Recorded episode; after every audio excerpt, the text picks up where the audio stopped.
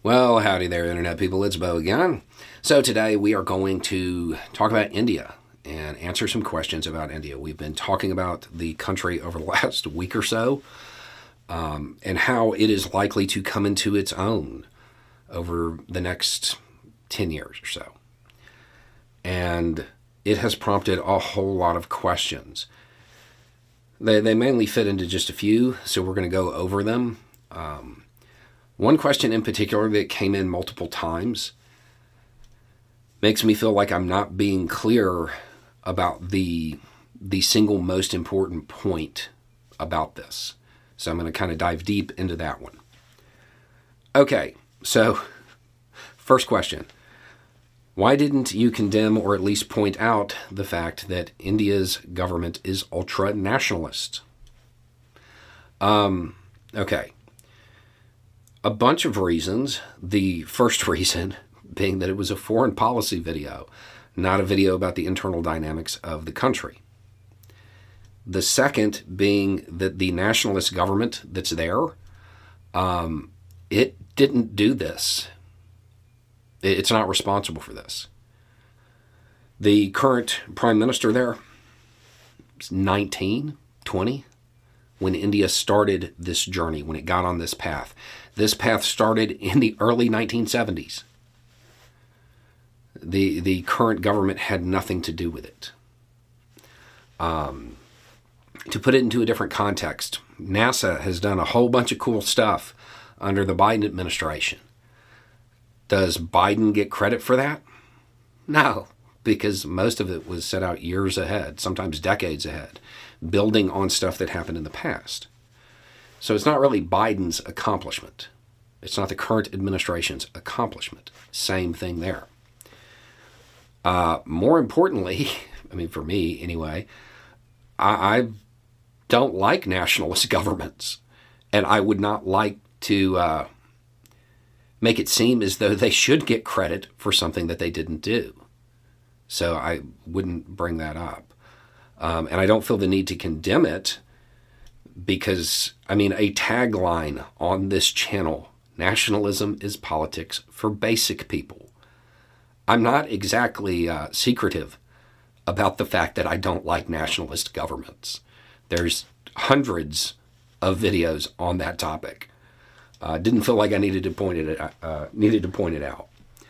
Um, but yeah, so if you don't know, currently India's government is is nationalist, and I don't know. I would say ultra. I mean, if somebody said ultra nationalist, I wouldn't argue it. I don't know that that's the word that I would use. They're definitely nationalists, though. Um, they are, they are that, um, and I mean that's a matter of perspective. Um, okay, so the next part. Wouldn't it be better for India to come out under Russia or China than the United States? This question came in from a whole bunch of people, and sometimes it was phrased come out under the West. Um, and this is the one that I'm talking about, missing a fundamental point here. India's not coming out under anybody. People are very accustomed to a very static dynamic the United States, Russia, and China. Before then, the United States, the Soviet Union, and China. Very. This episode is brought to you by La Quinta by Wyndham.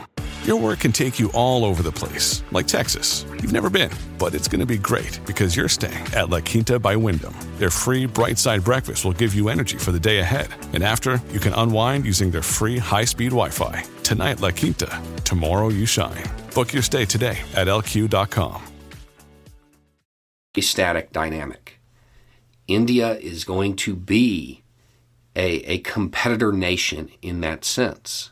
They're going to get to that point relatively quickly. India isn't going to align with other countries, other countries will align with India.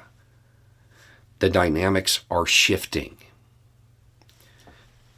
That's the, and that's the fundamental point here.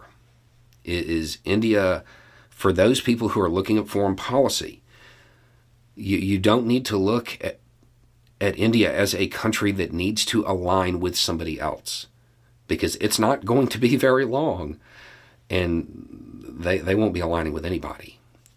And we're going to dive a little into this and talk about how right now, this minute, India is already making major moves at that international poker game where everybody's cheating, dealing with the United States and Russia. They're sliding both countries a card at that table that they're not really sitting at yet. Okay, and to the person who's like, India's buying Russian oil, doesn't that really mean that they're going to cozy up to them? Kind of on the right track. You're at least recognizing some weird things.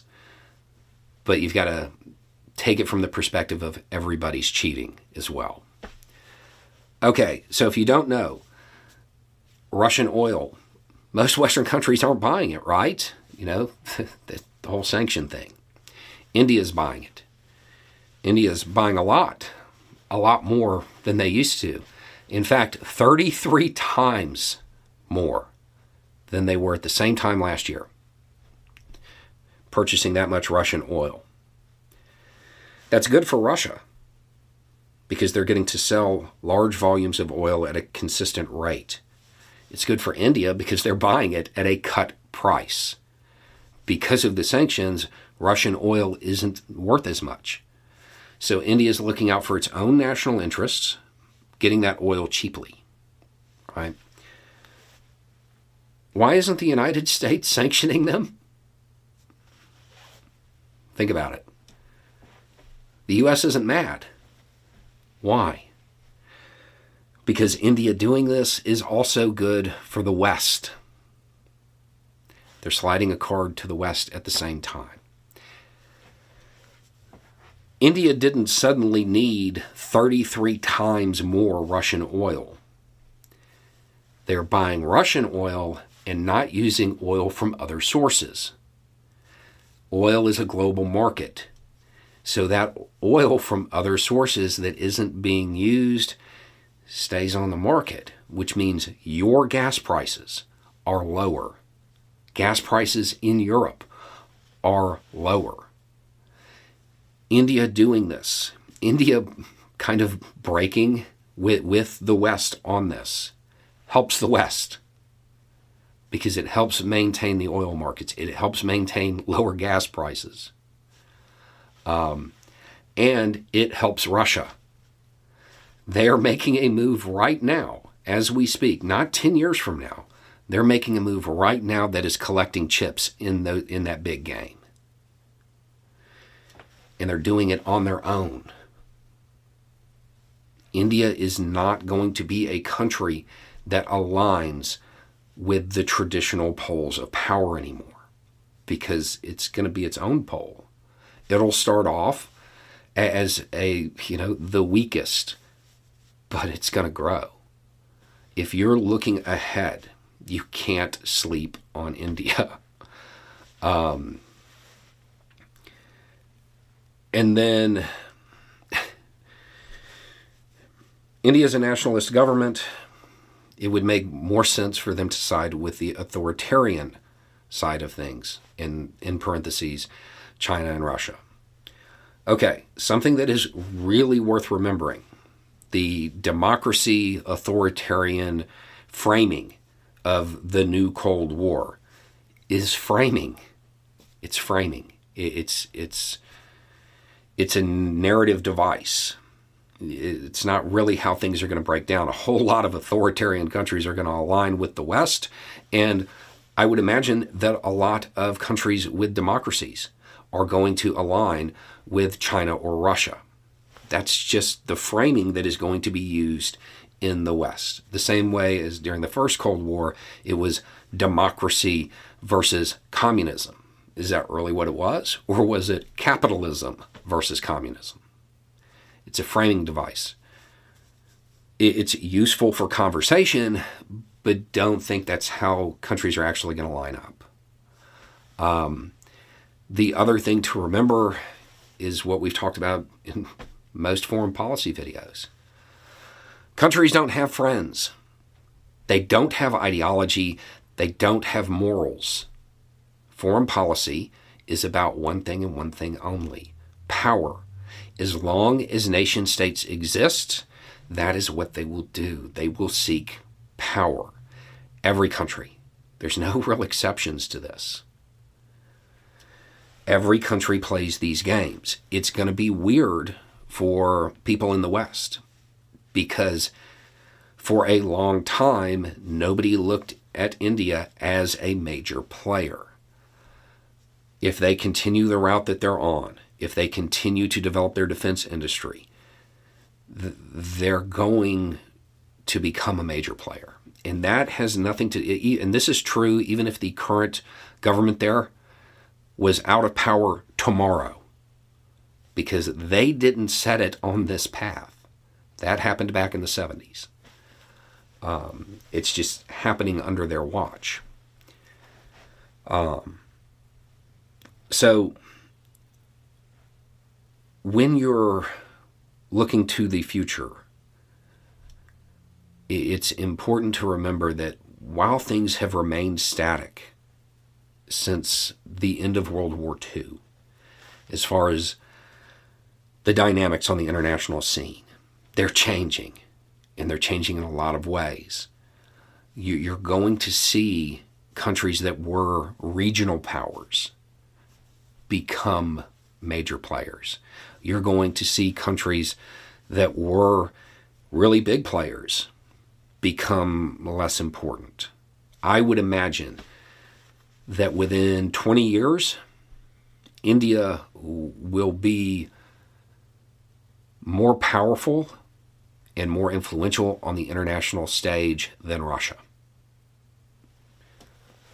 Um, these changes they're going to be uncomfortable for some people because a lot of people they use framing devices and they like to keep things simple it's not it, it's a it's a game of chance where every hand influences the next hand and everybody's cheating it's not simple it's complicated um, a lot of the narratives that people have had for the last 60 years or so, they're going to go out the window. They're not going to be. Uh, they're, they're not going to be viable and they're not going to be useful for explaining the state of the world. So, nationalism coming out under, yeah, main point here India is not coming out under anybody. Right now, even, even though it isn't at this powerful state that, that I expect it to get to, right now it's looking at the United States and it's like, yeah, I'm buying the oil. What are you going to do about it? I'm helping you too because I have that much economic power. They're not going to be a subservient nation. And, and you've got to stop pretending like they're going to be. Um, as far as the nationalism, yeah, I mean, there's a lot of reforms that uh, need to occur in India. And I'm not a fan of the current government, but that's not the scope of these videos. Um, and I really do not feel like I need to say I don't like nationalism. That seems a little silly. Um, so I hope that helps. And I hope this kind of. I hope we can stop talking about India because there's other countries that we want to get to. anyway, it's just a thought. Y'all have a good day.